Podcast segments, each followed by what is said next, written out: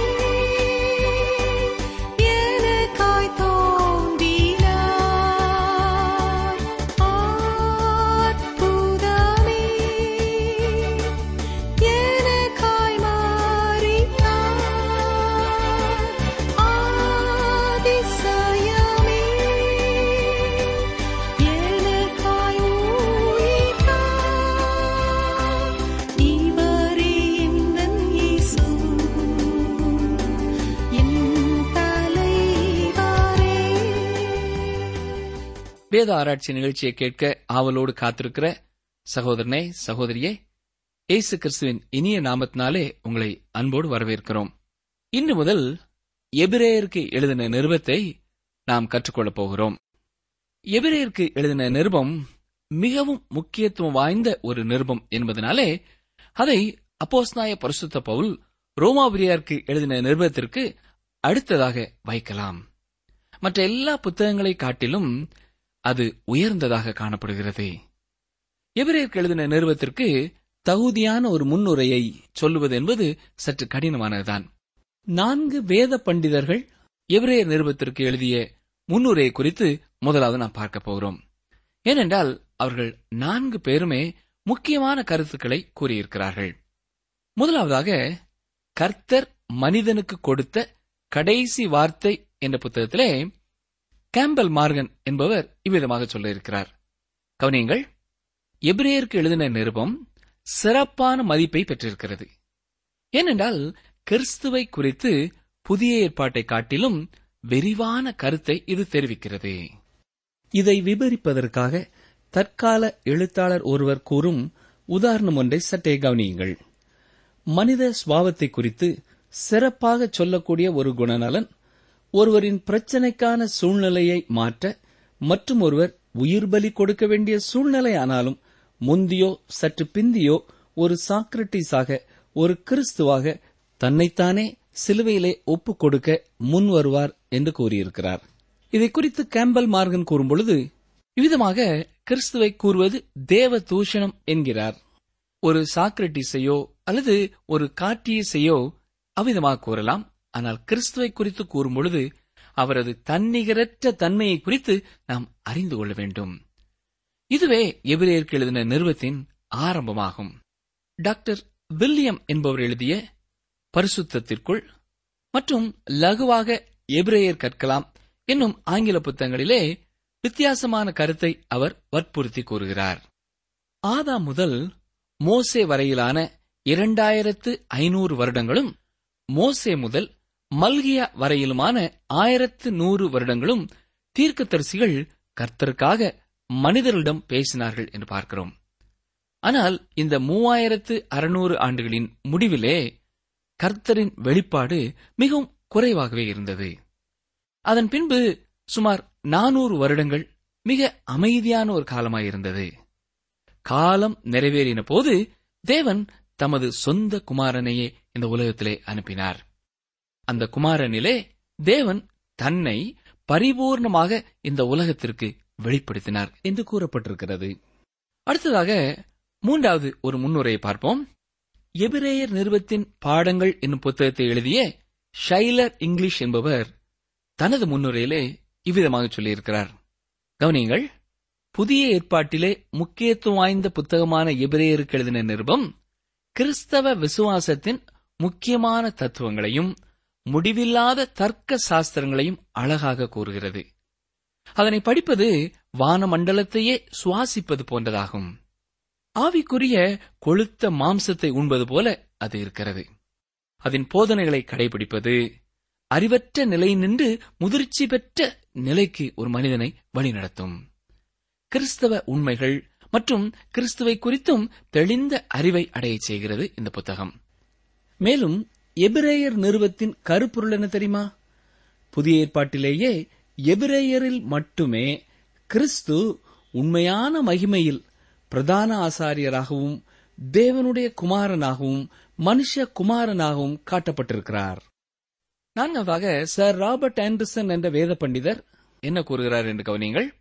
இவர் கூறுகிற கருத்தே வலியுறுத்தப்படுவதை நாம் எபிரேயர் நிறுவத்தை படிக்கும் பொழுதும் உணரலாம். இந்த பூமியிலே வெளிப்படையாக காணப்படுகிற சபையே மெய்யான திராட்சை செடி. இது ஒரு பொய்யான வேத புரட்டு. உலகத்தில் இருக்கும் திருச்சபைதான் அந்த ஒலிவ மரம் என்று கூறுவதும் சீர்திருத்த திருச்சபையின் மாயையான கருத்தாகும். கிறிஸ்துவே திராட்சை செடி என்பதும் இஸ்ரவேல் ஒலிவ மரம் என்பதும் வேதாகமம் தெளிவாக கூறுகிற ஒரு சத்தியம். கர்த்தர் தாம் முன் குறித்திருக்கின்ற தமது ஜனங்களை புறம்பே தள்ளுவதில்லை. மேற்கு நாடுகளில் உள்ள சபைகள் நீண்ட காலமாக எவ்ரேயர் நிறுவத்தை ஏற்றுக்கொள்ளவே இல்லை. அதற்கான காரணம் என்ன தெரியுமா? இஸ்ரவேலின் இடத்தை சபை பகிரங்கமாக பிடுங்கிக் கொள்ள விரும்பியது.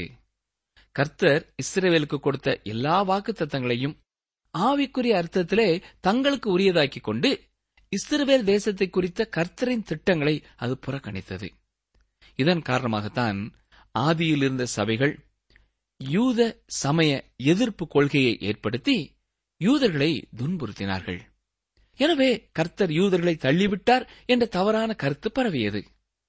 ஆனால் எபிரேயர் நிருபம் உண்மை என்ன என்பதை அறிந்து கொள்ள நமக்கு உதவி செய்கிறது. ஒரு எபிரேயன் கிறிஸ்தவனாக மாறினான் என்றாலும் அவன் இன்னமும் எபிரேயன் தான் ஒருவர் கர்த்தரின் பிள்ளையாக மாறும் பொழுது அது அவர்களை இன்ன தேசத்தான் என்ற நிலையிலிருந்து மாற்றுகிறதில்லை.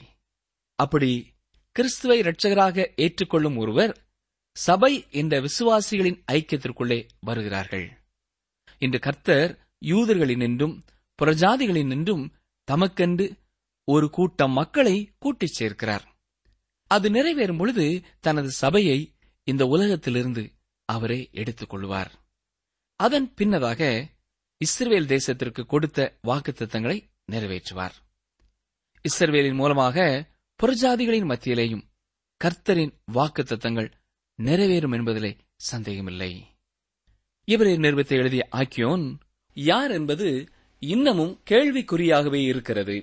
ஒரு பழைய ஆங்கில மொழிபெயர்ப்பு அப்போஸ்தலனாய பவுல் எபிரேயருக்கு எழுதின நிருபம் என்றே கூறுகிறது. ஆனால் புதிய மொழிபெயர்ப்புகளிலே எபிரேயருக்கு எழுதின நிருபம் என்ற வார்த்தைகளை மட்டுமே நாம் பார்க்க முடியும். இவரையர் நிறுவத்தை எழுதியவர் பவுல் என்று வாதிடுபவர்களும் அதை எழுதியவர் அப்போஸ்நாய பவுல் அல்ல என்று வாதிடுகிறவர்களும் பல கருத்துக்களை கூறுகிறார்கள். ஜான் கல்வின் மற்றும் மார்ட்டின் லூத்தர் அவர்களும் அப்போஸ்நாய பவுல்தான் இந்த நிருபத்தை எழுதினார் என்பதை ஏற்றுக்கொள்ளவில்லை. ஆனால் பலர் அப்போஸ்நாய பவுலே எபிரேயருக்கு எழுதின நிருபத்தையும் எழுதியிருக்கிறார் என்பதை ஏற்றுக்கொள்கிறார்கள். மனித ஆக்கியோன் முக்கியமல்ல எபிரேயருக்கு எழுதின நிருபமும் பரிசுத்த ஆவியானவரின் வார்த்தைகள் என்பது மாத்திரமே முக்கியமானது.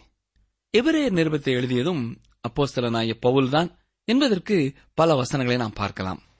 இப்ரேயர் நிறுவத்தின் ஆக்கியோன் கட்டப்பட்டவனாக இருக்கிறான். பாருங்கள் இப்ரேயர் பத்தாம் அதிகாரம் முப்பத்தி நான்காம் வசனம்.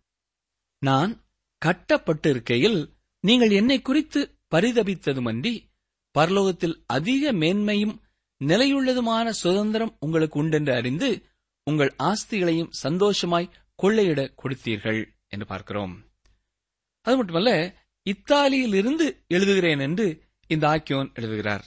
இப்ரேயர் பதிமூன்றாம் அதிகாரம் இருபத்தி நான்காம் வசனத்திலே இதை குறித்து நாம் வாசிக்கிறோம். கவுனிங்கள் வாசிக்கிறேன். இப்ரேயர் பதிமூன்றாம் அதிகாரம் இருபத்தி நான்காம் வசனம். உங்களை நடத்துகிறவர்களையும் பரிசுத்தவான்கள் யாவரையும் வாழ்த்துங்கள். இத்தாலியா தேசத்தார் யாவரும் உங்களுக்கு வாழ்த்துதல் சொல்லுகிறார்கள். மற்றும் ஒரு வசனத்தையும் இந்த இடத்திலே நாம் பார்க்க வேண்டும். கவனியங்கள் வாசிக்கிறேன். எபிரேயர் பதிமூன்றாம் அதிகாரம் இருபத்தி மூன்றாம் வசனம். சகோதரனாகிய தீமோத்தேயு விடுதலையாக்கப்பட்டான் என்று அறிவீர்களாக. அவன் சீக்கிரமாய் வந்தால் அவனுடனே கூட நான் வந்து உங்களை காண்பேன். அப்போஸ் நாய பவுலோடுதான் தீமோத்தேயு அதிகமாக இணைந்து ஊழியம் செய்திருக்கிறார். எனவேதான் இது அப்போஸ்தாய பவுல் எழுதிய நிருபம் என்று சொல்லப்படுகிறது. எழுத்து நடை பவுல் எழுதுவது போல காணப்படுகிறது. இந்த காரணத்தினாலும் அநேகர் இது அப்போஸ்தாய பவுல் எழுதிய நிருபம்தான் என்று சொல்கிறார்கள். பேதர்வும் பவுலை இதன் ஆக்கியோனாக குறிப்பிடுகிறார். பாருங்கள் ரெண்டு பேதிரு மூன்றாம் அதிகாரம் பதினைந்து பதினாறாம் வசனங்கள் வாசிக்கிறேன். மேலும் நம்முடைய கர்த்தரின் நீடிய பொறுமையை ரட்சிப்பென்று எண்ணுங்கள். நமக்கு பிரியமான சகோதரனாய பவுலும் தனக்கு அருளப்பட்ட ஞானத்தினாலே இப்படியே உங்களுக்கு எழுதியிருக்கிறான். எல்லா நிருபங்களிலும் இவைகளை குறித்து பேசியிருக்கிறான். அவன் சொன்னவைகளில் சில காரியங்கள் அறிகிறதற்கு அரிதாயிருக்கிறது. கல்லாதவர்களும் உறுதி இல்லாதவர்களும் மற்ற வேத வாக்கியங்களை புரட்டுகிறது போல தங்களுக்கு கேடு வரத்தக்கதாக இவைகளையும் புரட்டுகிறார்கள். அப்போசாய பரிசுத்த பவுல் தன் பெயரை கடைசியிலே குறிப்பிடாமல் இருந்ததற்கு பல காரணங்கள் இருந்திருக்கலாம். எபிரேயர் நிருபத்தின் ஆக்கியோன் பற்றிய பல்வேறு கருத்துக்கள் காணப்படுவதால் எபிரேயர் நிருபம் எழுதப்பட்ட காலத்தை பற்றி அறிந்து கொள்வது அவசியமானதாகும். பல வேத அறிஞர்கள் எபிரேயர் நிருபம் கிறிஸ்துவுக்கு பின் எழுபதாவது ஆண்டிற்கு பின்னர் தான் எழுதப்பட்டிருக்க வேண்டும் என்று கூறுகிறார்கள். இன்னும் சிலர் கிறிஸ்துவுக்கு பின் எண்பத்தி ஐந்து அல்லது தொண்ணூத்து ஆறு என்று சொல்கிறார்கள் இன்னும் சிலர் கிறிஸ்துவுக்கு பின் தொண்ணூறாவது ஆண்டில் எழுதப்பட்டிருக்க வேண்டும் என்று கூறுகிறார்கள். என்ற போதிலும் நாம் எபிரே நிருபத்தை படிக்கும் பொழுது இந்த நிருபம் எழுதப்படுகின்ற வேளையில் எருசலேமின் தேவாலயம் இடிக்கப்படாமல் இருக்கின்றது என்ற முடிவிற்கு வருகிறோம். அப்படியானால் எபிரேயர் நிருபம் கிறிஸ்துவுக்கு பின் எழுபதாவது ஆண்டிற்கு முன்னதாகவே எழுதப்பட்டிருக்க வேண்டும். ஏனென்றால் கிறிஸ்துவுக்கு பின் எழுபதாவது ஆண்டிலே தீர்த்தராயன் எருசலேம் தேவாலயத்தை இடித்து தரைமட்டமாக்கிவிட்டான். அதற்கு முன்பதாகவே பவுல் மறித்து தேவனோடு கூட இருக்கும்படியாக சென்று விட்டார் எனவே எபிரேயர் நிருபம் பவுல் அப்போஸ்தலனால் கிறிஸ்துவுக்கு பின் எழுபதாவது ஆண்டிற்கு முன்னதாகவே எழுதப்பட்டிருக்க வேண்டும் என்பது தெளிவாகிறது. ரோமர் நிருபம் கிறிஸ்தவ விசுவாசத்தின் அவசியத்தையும் எபிரேயர் நிருபம் கிறிஸ்தவ விசுவாசத்தின் மேன்மையையும் கூறுகிறது என்று கால்ரிட்ஜ் என்பவர் கூறுகிறார்.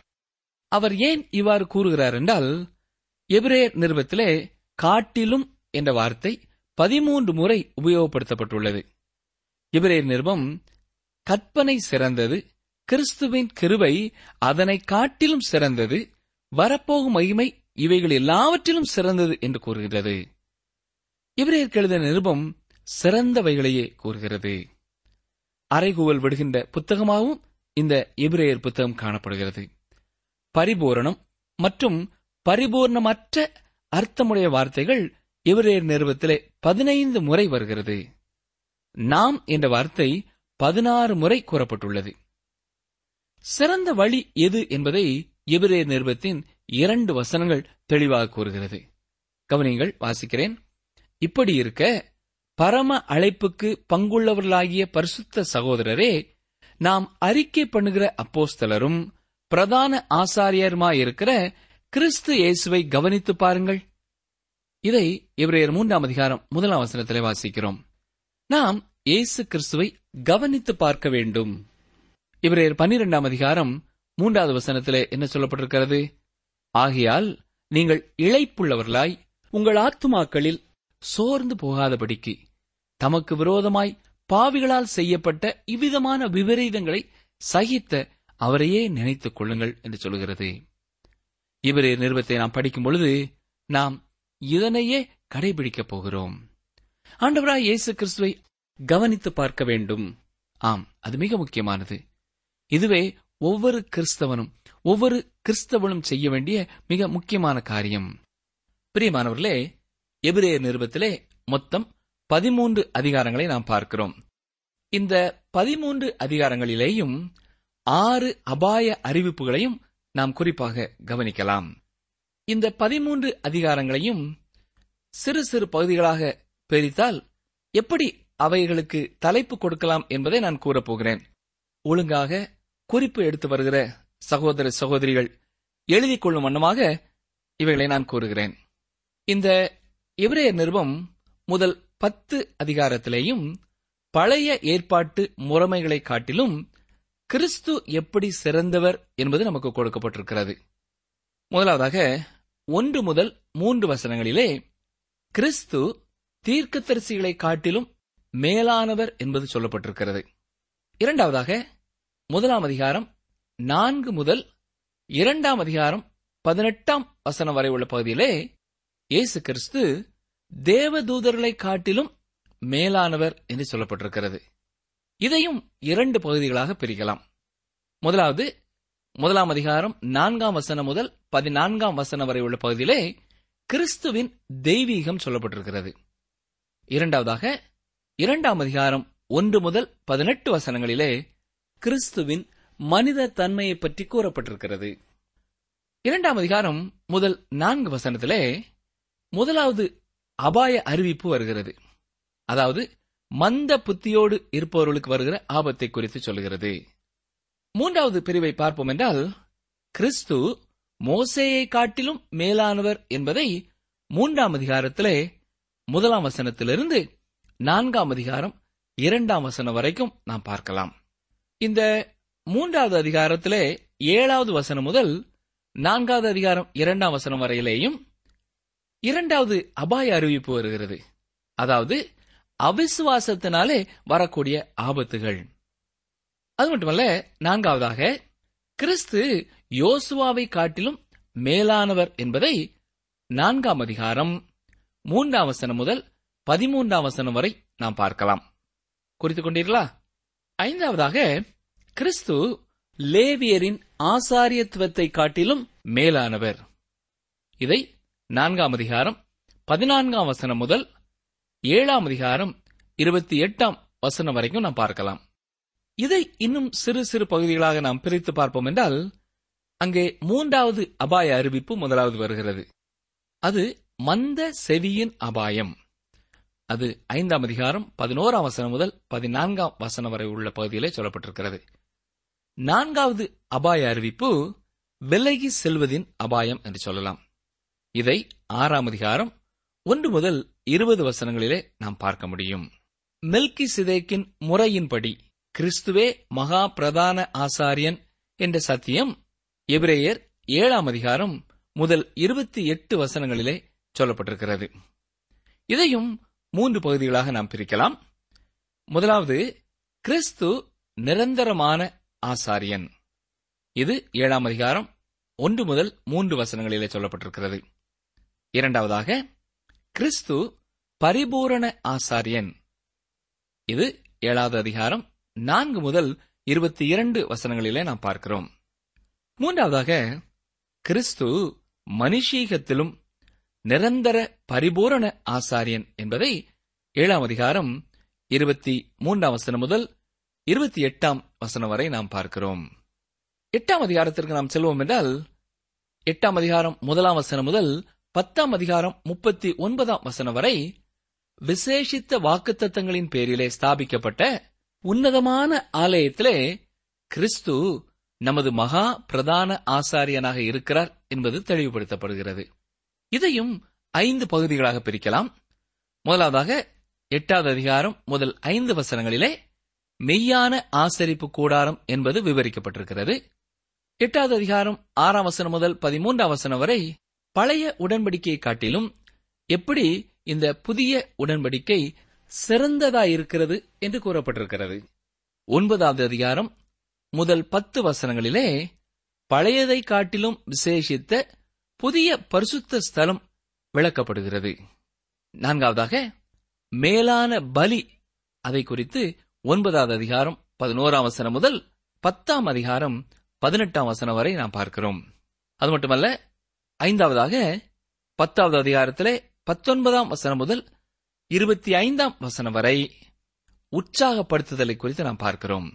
சரி அடுத்ததாக பத்தாவது அதிகாரம் இருபத்தி ஆறாம் வசனம் முதல் முப்பத்தி ஒன்பதாம் வசனம் வரை வருகிற பகுதி ஐந்தாவது அபாய அறிவிப்பாக வருகிறது. அதாவது இகழ்வதனாலே ஏற்படும் ஆபத்து. இதுவரை நாம் எபிரேயர் முதல் பத்து அதிகாரங்கள் எவ்வாறாக விளக்கப்பட்டிருக்கிறது என்பதை கவனித்தோம். இது முழுமைக்கும் தான் தலைப்பு. பழைய ஏற்பாட்டு முறைமைகளை காட்டிலும் கிறிஸ்து சிறந்தவர் என்பது. இரண்டாவது பகுதியாக பதினோராவது அதிகாரம் பனிரெண்டாவது அதிகாரம் பதிமூன்றாவது அதிகாரம் வருகிறது. இந்த அதிகாரங்களிலே கிறிஸ்து சிறந்த ஆசீர்வாதங்களையும் பணிகளையும் கொண்டு வருகிறார் என்பது தெளிவுபடுத்தப்படுகிறது. இதையும் மூன்று முக்கியமான பிரிவுகளாக நாம் பிரிக்கலாம். முதலாவது விசுவாசம். இது பதினோராவது அதிகாரம் ஒன்று முதல் நாற்பது வசனங்களிலே சொல்லப்பட்டிருக்கிறது. இரண்டாவது நம்பிக்கை. இது பன்னிரெண்டாவது அதிகாரம் முதல் இருபத்தி ஒன்பது வசனங்களிலே சொல்லப்பட்டிருக்கிறது. மூன்றாவதாக அன்பு. இது பதிமூன்றாவது அதிகாரம் முதலாம் வசனம் முதல் இருபத்தி ஐந்தாம் வசனம் வரை சொல்லப்பட்டிருக்கிறது. இந்த விசுவாசம் நம்பிக்கை அன்பு இந்த மூன்று பகுதிகளையும் பார்ப்போம் என்றால் இரண்டாவது பகுதியான நம்பிக்கை மேலும் இரண்டு பிரிவுகளாக செயல்படுகிறது. முதலாவது கிறிஸ்தவ ஓட்டத்தை குறித்து பனிரெண்டாவது அதிகாரம் முதல் இரண்டு வசனங்களிலே வாசிக்கிறோம். தொடர்ந்து பன்னிரெண்டாம் அதிகாரம் மூன்று முதல் பதினான்கு வரை உள்ள பகுதியிலே விசுவாசிகள் இப்பொழுது போட்டிகளிலும் போராட்டங்களிலும் இருக்கிறார்கள் என்று சொல்லப்பட்டிருக்கிறது. பனிரெண்டாம் அதிகாரம் பதினைந்து முதல் இருபத்தி ஒன்பது வசனம் வரைக்கும் ஆறாவது அபாய அறிவிப்பு வருகிறது. அதாவது மறுதளித்தலின் ஆபத்து. அன்பு என்கிற பகுதியை அதாவது எபிரேயர் பதிமூன்றாம் அதிகாரம் முதல் இருபத்தி ஐந்து வசனங்களை நாம் பிரித்து பார்ப்போம் என்றால் பதிமூன்றாம் அதிகாரம் ஒன்று முதல் ஆறு வசனங்களிலே விசுவாசிகளின் ரகசிய வாழ்க்கை குறித்து நாம் பார்க்கிறோம். ஏழாம் வசனம் முதல் பதினான்காம் வசனம் வரை விசுவாசிகளின் சமூக வாழ்க்கை குறித்து பார்க்கிறோம். பதிமூன்றாம் அதிகாரம் பதினைந்தாவது வசனம் முதல் பத்தொன்பதாவது வசனம் வரை விசுவாசிகளின் ஆவிக்குரிய வாழ்க்கை குறித்து பார்க்கிறோம். இறுதி பகுதியான இப்ரேயர் பதிமூன்றாம் அதிகாரம் இருபது முதல் இருபத்தி ஐந்து வசனங்களிலே முடிவு ஆசீர்வாதத்தை நாம் பார்க்கிறோம். எனவே எபிரேயர் நிறுவத்தை நாம் பார்க்கும் பொழுது முதலாவது இரண்டு பெரிய பிரிவுகள் ஒன்று பழைய ஏற்பாட்டு முறைமைகளை காட்டிலும் கிறிஸ்து சிறந்தவர் என்பது இரண்டாவதாக கிறிஸ்து சிறந்த ஆசீர்வாதங்களையும் பணிகளையும் கொண்டு வருகிறார் என்பது. மட்டுமல்ல இந்த எபிரேயருக்கு எழுதின நிருபத்திலே ஆறு ஆபத்துகளை குறித்த எச்சரிப்பு நமக்கு வருகிறது. முதலாவது மந்த புத்தியின் ஆபத்து. இரண்டாவது அவிசுவாசத்தின் ஆபத்து. மூன்றாவது மந்த செவியின் ஆபத்து. நான்காவதாக விலகி செல்வதனாலே வருகிற ஆபத்து. ஐந்தாவதாக இகழ்வதனாலே ஏற்படும் ஆபத்து. ஆறாவதாக மறுதளித்தலினாலே வரும் ஆபத்து. இந்த உன்னதமான நிறுவத்தை அடுத்த நாற்பத்தி இரண்டு நிகழ்ச்சிகளிலே நாம் கற்றுக்கொள்ளப் போகிறோம். இதை கற்றுக்கொள்ளும் பொழுது நம் விசுவாசமாகிய நங்கூரம் கிறிஸ்து இயேசுவிலே ஆழமாக பதியவும் நாம் பரிபூரணத்தை நோக்கி கடந்து செல்லவும் கர்த்தர்தாமே நம் ஒவ்வொருவருக்கும் உதவி செய்வாராக. இன்றுதான் ஒருவேளை இந்த நிகழ்ச்சியை நீங்கள் கேட்க துவங்கியிருப்பீர்கள் என்றால் வேத புஸ்தகம் உங்களுக்கு இல்லை ஆனால் இந்த எபிரேயரின் நிறுவத்தை நானும் கற்றுக்கொள்ள விரும்புகிறேன் என்று விரும்புவீர்கள் என்றால் எங்களுக்கு எழுத உங்களை அன்போடு கேட்டுக்கொள்கிறோம். வேத புஸ்தகம் இல்லாதவர்கள் மட்டும் தயவு கூர்ந்து எழுதும்படியாக அன்போடு கேட்டுக்கொள்கிறோம். ஜெபிப்போமா? எங்களை நேசிக்கிற எங்கள் நல்ல ஆண்டவரே வானொலி என்கிற இந்த அமைப்பு மூலமாக உங்களுடைய வசனத்தை ஒவ்வொரு நாளும் நாங்கள் வீட்டிலிருந்தே கற்றுக்கொள்ள எங்களுக்கு நீர் கொடுத்திருக்கிற பெரிய இந்த ஸ்லாக்கியத்திற்காக உமக்கு ஸ்தோத்திரம் செலுத்துகிறோம். இன்று முதல் நாங்கள் கற்றுக்கொள்ள துவங்கி இருக்கிற இந்த எபிரேயர் நிறுவத்திலே எங்களுக்கும் தேவையான செய்தி உண்டு. என்ற திறந்த உள்ளத்தோடு உம்முடைய சமூகத்திலே வருகிறோம். ஒவ்வொரு நாளும் இன்று நிகழ்ச்சியை கேட்கிற நாங்கள் அத்தனை பேரும் இந்த வானொலி பெட்டி அருகே வந்து இந்த உம்முடைய வசனங்களை நாங்கள் தொடர்ந்து கேட்டு கற்று உமக்குள்ளே வளர எங்களுக்கு உதவி செய்ய வேண்டும் என்று கெஞ்சுகிறோம். இயேசு கிறிஸ்துவின் நாமத்தினாலே தாழ்மையோடு ஜபிக்கிறோம். பிதாவே ஆமேன். நீங்கள் தொடர்பு கொள்ள வேண்டிய எமது முகவரி வேத ஆராய்ச்சி டி டபிள்யூ ஆர் தபால் பெட்டி எண் நூற்று முப்பத்தி நான்கு திருநெல்வேலி இரண்டு தமிழ்நாடு. எங்கள் தொலைபேசி எண் தொன்னூற்று நான்கு நாற்பத்தி இரண்டு இருபத்தி ஐந்து இருபத்தி ஆறு இருபத்தி ஏழு. மற்றும் ஒரு தொலைபேசி எண் ஒன்பது ஐந்து எட்டு ஐந்து நான்கு ஆறு பூஜ்ஜியம் நான்கு ஆறு பூஜ்ஜியம். எங்கள் இமெயில் முகவரி Tamil DTP at radio eight eight two dot com